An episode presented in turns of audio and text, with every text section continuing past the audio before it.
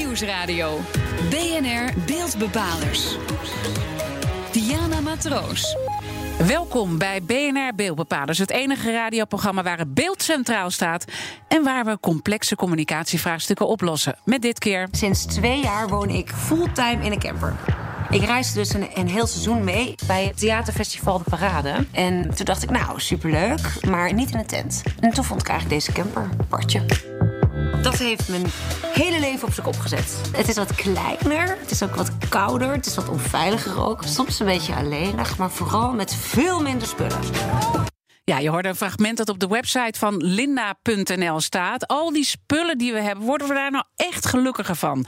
En daar ligt ook tevens een uitdaging voor merken. Want hoe bereiken zij minimalisten om hun product nog te kopen? Is dit het begin van een nieuw tijdperk voor reclamemakers? Daarover praat ik met mijn gasten van vandaag. Daphne Gakens, zij is actrice en theatermaakster. En David Snellenberg, executive creative director en oprichter van het reclamebureau Don. Welkom allebei. Daphne, we hoorden net al even jou voorbij komen in het uh, fragment. Ja. Dat je dus al twee jaar in een uh, camper woont. En dat is eigenlijk begonnen dat je bij de parade stond, bij dat Ja. bekende festival. En daar had je die camper voor aangeschaft. En toen dacht je, dat laat ik eigenlijk maar zo. Dat laat ik maar zo. Ja. het bleek wel mee te vallen. Wat is het mooie om in zo'n camper te wonen, al twee jaar lang? Eh, nou ja, ik, eh, wat heel lekker is, je bent een soort slak of zo. Overal waar je gaat, neem je je huis mee. Dus je hoeft ook over heel veel dingen niet na te denken. Heb ik wel alles bij me? Of kan ik hier wel blijven slapen? Heb ik dan wel eh, schone kleren voor morgen? Dat heb je. Je hebt alles.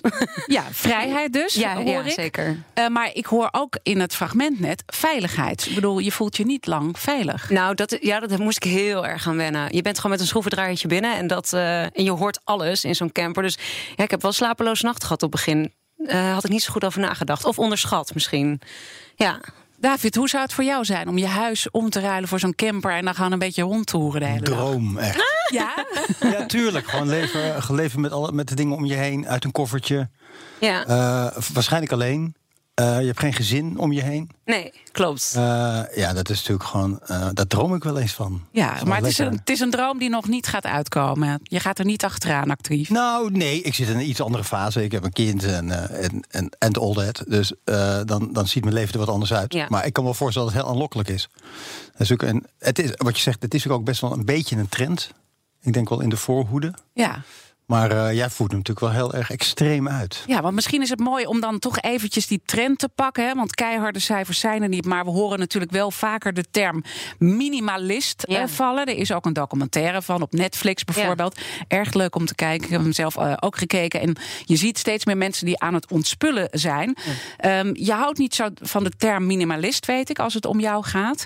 Maar toch zal je daar wel een beetje onder vallen voor de, voor Ja, buitenstaander. Ja, daar kom ik nu Ja. dus achter inderdaad dat je dan voor gemiddeld Nederlander eh, ja, weinig spullen hebt. Maar echt het, ja, het idee wat ik krijg bij minimalisten, het praktische, dat, eh, dat staat me niet zo aan daaraan. Nee, die hebben heel veel verschillende vormen. Laten we het daar dan even Ja. op houden. Maar jij was iemand die ontzettend veel spullen had. Want ik Ja, heb jouw eh, eh, blog, vlog gekeken op linda.nl.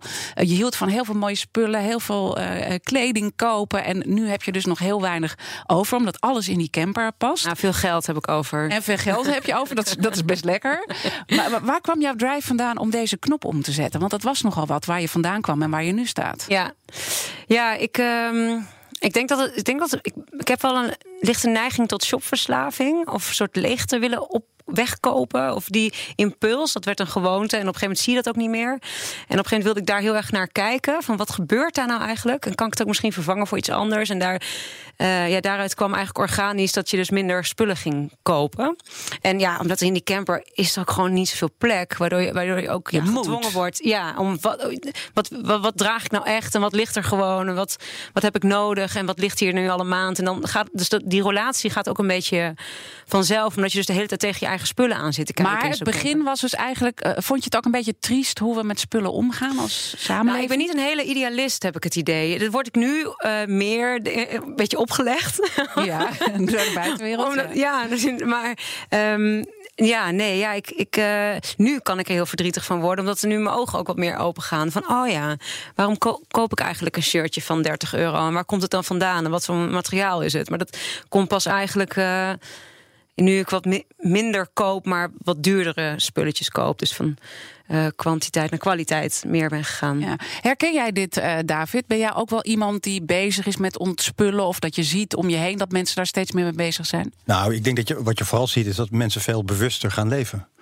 En dat betekent ook dat ze bewuster gaan consumeren. Eh, en dat gaat over eten en mode. En ik las toevallig van de week wel een goed artikel dat eh, er nu modemerken zijn die komen niet meer op Instagram en op eh, Facebook.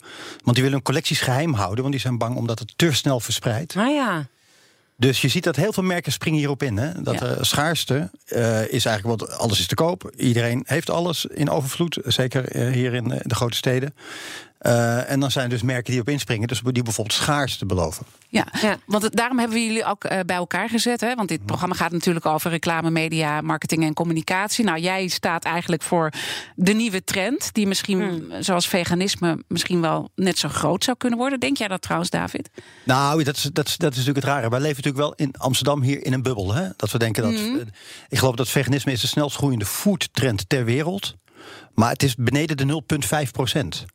Dus je moet wel Ja, ja. rekening houden met dat grote ja, groepen. hele Unilever grote, heeft eh, eh, de, de vegetarische slager bijvoorbeeld over- opgekocht. hè? Dus je ziet wel dingen, dat, Precies. daar worden nu hele grote stappen gezet. En als je bij de grote supermarkt nu naar binnen loopt, dan zie je allerlei aanbod van allerlei eh, producten op dat gebied. Dus dat, dat gaat heel snel.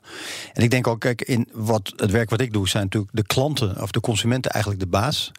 En dan zie je gewoon twee enorme verschillende trends. Eén is dit. Mensen zijn heel bewust aan het leveren. En de andere trend is ook gewoon action gaat ook als een dolle. En McDonald's ook. Ja, Dus ja. die gaan eigenlijk Ja, dus er zijn twee op. parallele dingen. En er zijn ook nog eens een groep consumenten die switcht heel makkelijk tussen die twee. Want die, eh, zo eentje ben ik er ook wel eigenlijk. Hè? ja, Want van ik leef- ga nu even mijn hele huis leeghalen. ja, ik leef En ook minimal. En, maar s ochtends kan ik ook weer iets eh, extravagants doen. Ja. En dat is ook gewoon zoals de mensen in elkaar zitten. Want de mens is inconsequent en emotioneel wezen. En die is ook impulsgedreven. Dus je hebt dat Ja. wat je zegt en dat wat je doet zijn echt twee verschillende dingen. Ja, want jij doet het natuurlijk heel consequent dat je nu al twee jaar eh, zo leeft. Wat ik nog wilde zeggen is eh, waarom we jou natuurlijk erbij hebben Mhm. gehaald ook. eh, omdat jij die reclamekant heel goed begrijpt. En jij met jouw bedrijf heel lang geleden al een switch hebt gemaakt. En echt op die andere kant, meer op de donkergroene kant, hè, werd jou een beetje verweten toen in die tijd. Kan je dat Ja, nou goed, toen wij, toen wij begonnen was het natuurlijk zo nieuw. Dat, eh, dat wij werden, werden uitge- uitgemaakt voor links en activistisch. Maar dat was helemaal niet zo. Wij waren gewoon voor bewust consumeren en bewust produceren. En eh, dat was in die tijd nieuw of anders. Nu is het eigenlijk gemeengoed geworden. Want in elke bestuurskamer zijn mensen hierover aan het praten. Inclusiviteit, duurzaamheid, het zijn echt thema's van bestuurskamers. En dat willen ze ook laten doorklinken in advertising en in innovatie. Dus nu is het eigenlijk, ja, hoe noem je dat? Eh, wij zijn eigenlijk in de mode geraakt door onszelf te blijven. Ja. Je was die tijd toen ver vooruit. En je hebt eh, Ja. klanten zoals Artis, Triodos Bank. Hè? Triodos dus je Bank zit en echt een Eneco. beetje. En dat zijn echt mensen, merken met een missie. Ja, Nou, nu zie je langzamerhand dat merken die een missie hebben ook gro- harder groeien. Dus het is geen onzin praten. Hè? Dus merken die gewoon echt een duidelijk verhaal hebben van wat willen we, niet wat willen we halen uit de samenleving, maar wat willen we brengen. Daar werken mensen grager. Ja. Die weten beter reclame te maken. Die weten beter eh, mensen aan zich te binden. En ook beter consumenten te bereiken. En wat we dan nu heel interessant vinden, want we hebben dat ontspullen hè, al een beetje neergezet. En dat minimalisme, of, of hoe je het ook eh, zou willen noemen. Mensen willen een andere waarde met, eh, met een andere waarde met spullen omgaan. Hoe je dan ook naar reclames kijkt en wat dit voor reclamemakers en merken betekent. Als ik nou eerst eens even aan jou vraag hoe jij in deze tijd naar reclames kijkt. Wat voor gevoel roept dat bij je op? Ja, nou ja, er gaat, ik, ik ben het wel met jou eens. Dat, ik, zit, natuurlijk nu zelf in een enorme bubbel. Omdat je dus op camperplaatsen leeft, ga- ontgaat er dus ook al een heleboel van, weet je, de, de stad. Ehm, maar ja ik, heb, ja, ik heb er gewoon ook. Ik, ja, ik heb niet zoveel met een kruidvat reclame. Want ik kom niet meer in de kruidvat. En überhaupt niet meer zo in, in winkels om te kopen. Behalve, weet je, de, gewoon mijn eten. Ehm, en ja, ik eh, ik denk dat het een beetje langs me heen gaat. En de dingen die, die, die, die ik tot me neem. Ja, ik. ik het zou interessant zijn als daar een wat eh, een, een eh, speelsere manier misschien voor, voor Oké, bedacht we wordt. gaan een beetje die speelse manier eh, proberen te ontdekken. Ook met jouw eh, kennis van reclame maken natuurlijk, eh, David. Maar eigenlijk eh, zeg je, het, het komt eigenlijk niet meer bij ben binnen, dit soort boodschappen. Terwijl als de mensen je zien nu via de livestream, je ziet er heel goed verzorgd eh, uit. Prachtige kleding, mooi opgemaakt. Dus je zou kunnen denken, nou, hè, je koopt nog wel spullen. Ja, ik ben ook wel echt een tutje, maar het is alleen veel uh, gerichter. Snap je wat ik bedoel? Dus het is. Uh, ja, ik heb dan gewoon één winkel. Daar koop ik die jurk in die kleur. En voor de rest, als je niet bezig bent met koopjes jagen, spullen kopen, gevoelig bent voor uitverkoop. En zelfs Koningsdag kan weerstaan.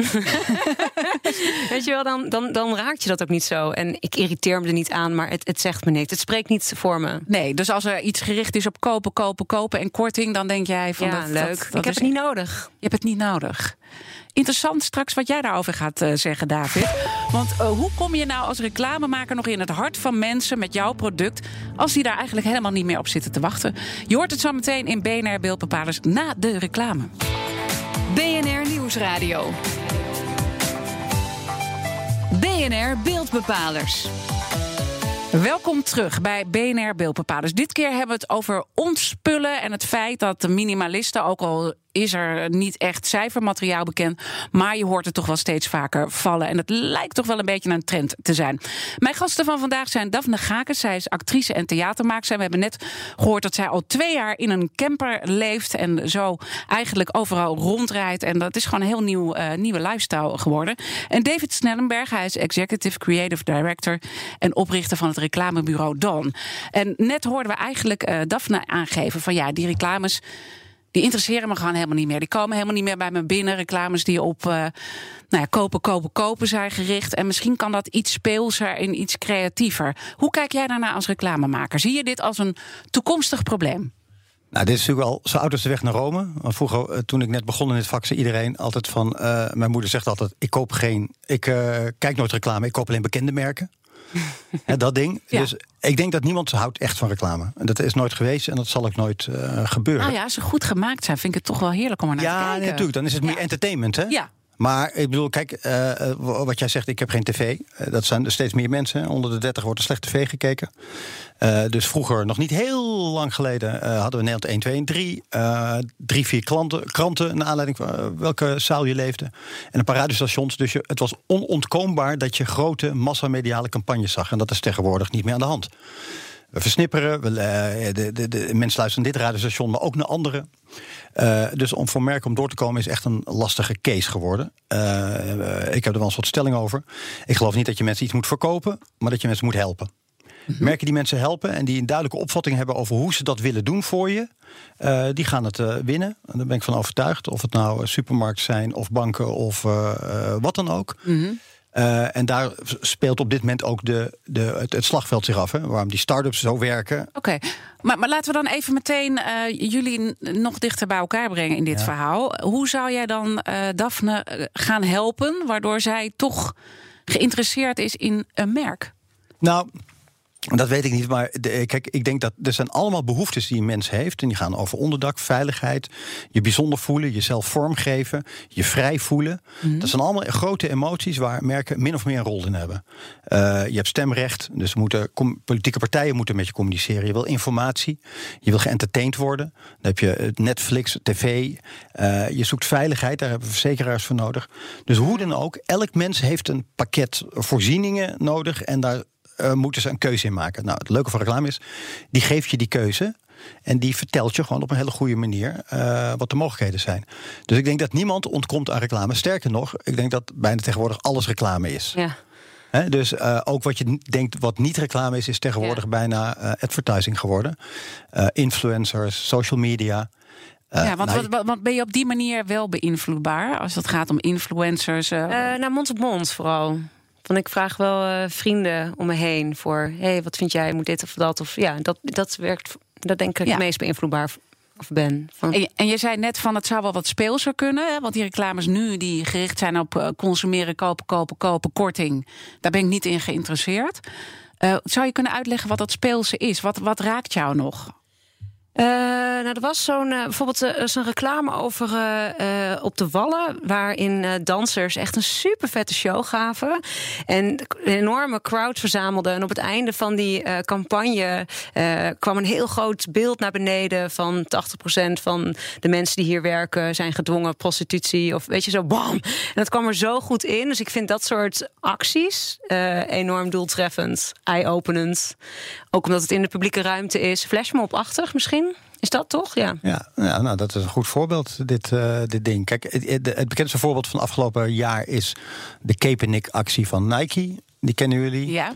Nou, dat is typisch een voorbeeld van reclame... wat eigenlijk niet eens meer voelt als reclame... maar dat is een merk die zich uitspreekt... Hè, voor een uh, zwarte minderheid in Amerika... die daarmee een hoog risico neemt... want ze, ze spreken zich echt uit over een culturele kwestie... Uh, en dat zou je dan kunnen noemen van dat is bijna geen reclame meer, maar dat is bijna een soort ja, wat is het, propaganda-achtig iets. Hè? En dat is. Uh... En misschien is dat dan de trend dat je wil ergens een persoonlijk verhaal ja. of een voeling mee. Ja. Maar dat... Nou, wat wel de cijfers zijn, of zijn, minimalisme kan je dan niet meten, maar dat uh, marketing en reclame wordt steeds sneller doorgeprikt. Ja. Dus als er een truc is, of het is een uh, gebbetje, of wat dan ook, mensen voelen heel snel dit is niet oprecht, dit is met de bedoeling om mij iets aan te praten. Ja, ja. En daar prikken mensen natuurlijk heel snel doorheen. Ja. ja, dus als je een boodschap hebt, dan moet die wel kloppen. Je kan je natuurlijk afvragen of dat bij Nike zo was. Ze hebben dit ook wel heel slim gepakt. Ja, maar dat dit moment. Ja, dus ze moeten ook nog wel bewijzen hoe echt dit is. Ja, maar dat is, natuurlijk, dat is natuurlijk niet, niet eh, dat, dat is natuurlijk wat politici ook doen, hè? Ja. Kijk, de, de, maar, maar, maar jij geeft aan dat het een andere tijd is en dat mensen er makkelijker doorheen prikken. Ja, en dat is bij Nike toevallig niet gebeurd. Mm -hmm. omdat het, ik denk, ook echt oprecht is.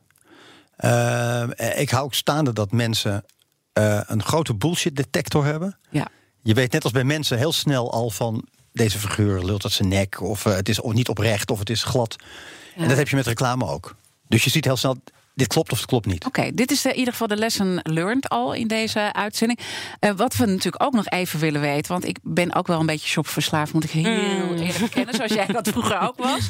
En ik denk vast heel veel luisteraars ook met ons, wat dat dan ook is wat je graag uh, koopt. Wat zijn nou jouw tips om te ontspullen? Hoe ja. pak je dat aan? Nou ja, ik denk in eerste instantie, als je er überhaupt niet mee zit, dan doe er vooral niks aan. Maar als je inderdaad daar on ontevreden over bent, dan denk ik uh, dat het goed is om eerst te kijken wat je allemaal hebt en gooi het zo op één berg en bekijk eens waar emotionele waarde aan zit. Dat is dan wel een slechte relatie, want die spullen voelen echt helemaal niks voor jou. Die kunnen volgens mij wel weg. Weet je? En, en wat voor mij heel erg heeft geholpen, is uh, aan mensen om me heen vragen: hey, als je een cadeau koopt of iets, kan het dan een beleving zijn en niet iets materieels? En ook, ik had de neiging om gratis spullen mee te nemen. Bijvoorbeeld als je op een beurs bent of je krijgt een goodiebag. Ja. Weet je wel, dan zit er, en dan heb je ineens weer spullen in je huis waarvan je denkt: ja, wat heb ik aan dat tijdschrift en die, die cadeaubon die nooit opkomt. Dus ik kijk dan in een goodiebag: heb ik iets, wil ik echt iets hebben? Nee, nou, en dan laat ik de rest daar. Um, ja, ik denk dat dat wel de drie, ja. drie hoofdonspultips zijn. En je zegt van je moet eigenlijk een emotionele waarde hebben. Maar ik heb je ook ergens horen zeggen van spullen hebben helemaal geen emotionele nee, waarde. Ik, nee, ik denk juist dat het heel goed is als je dat inziet. Van uh, uh, nee, nee. Jij vindt je schoenen misschien heel leuk, want je droeg ze op dat feest. Maar die schoenen geven geen flikker om jou. Dus gooi ze maar weg als je ze niet draagt. Ja. ja. Wat misschien toch nog heel leuk is om even te noemen. Je hebt een heel leuke theatertour. Ja. Je staat uh, 11, 17 en 25 mei in Torpedo Theater in Amsterdam. Ja, NS. En dan lees je voor uit dagboeken van je moeder en die van jezelf. Ja, ja. Ja, dat is te gek. Ja, nou, ja, ja, ja, ja, ja. Er zijn nog kaarten trouwens. De 17 is uitverkocht, maar de 25e kan. Ja, nee, klopt. Dat is wel in deze lijn. Ik had de, uh, deze voorstelling is de eerste voorstelling die ik helemaal gratis heb gemaakt. Of in eigen tijd, zo moet ik het eigenlijk zeggen. En dat had zonder dat ontspullen en zoveel vrije tijd ook helemaal niet gekund. Dus in die zin is ontspullen ook gewoon vrijheid kopen qua werk. En willen maken wat je wil maken. In plaats van in slechte reclames staan. Nee. Oh, ja.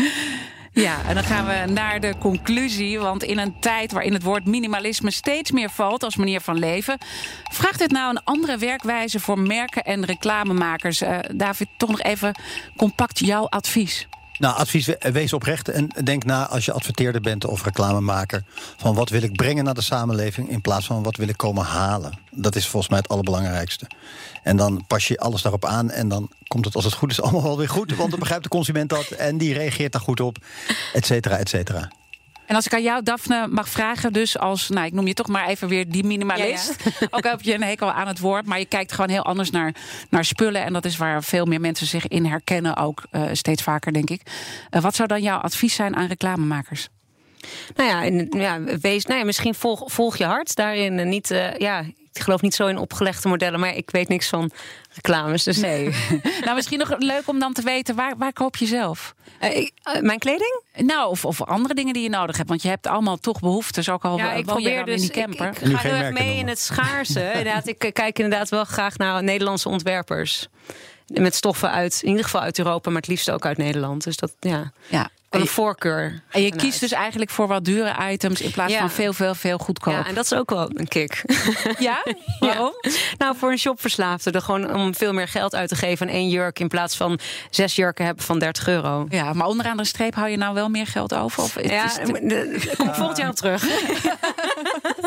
Goed. De beeldbepaler van de week. Tijd voor de beeldbepaler van de week. Redacteur Madelief van Haarlem, vertel. De beeldbepaler van de week is Wellwood. En dat is een bureau dat zich focust op de groei van start-ups en scale-ups. Uh, de oprichters die zeggen he het helemaal anders te doen. Ze gooien het over een andere boeg uh, dan andere bureaus die nu okay. al bestaan. Uh, je hoort nu Diederik Chardijn. Hij is een van de oprichters van Wellwood. Wat je heel erg ziet bij bureaus zijn of bureaus zijn heel erg op performance gefocust. En dat, dat staat dan bovenaan en dat is eigenlijk wat ze verkopen. En er zijn bureaus die heel erg merk en branding en brand awareness verkopen. En dan staat dat heel erg vooraan. En je moet dus meestal kiezen of met twee bureaus werken of een bureau die het een of het ander doet. Wij proberen dat dus heel erg in één kamer te brengen en in één product te verkopen aan zo'n bedrijf. Ja, de merken waar zij dus nu voor werken, dat zijn Blendel en OneFit. Zijn al best wel uh, grotere namen natuurlijk. Uh, David, herken jij hierin wat Diederik zegt? Uh, ten dele, ja. Het, het is zo dat uh, ik denk dat elk bureau probeert op dit moment deze, uh, deze raadselachtige tweespleit bij elkaar te brengen. Dus uh, uh, merkdenken, dat is over het algemeen heel intuïtief.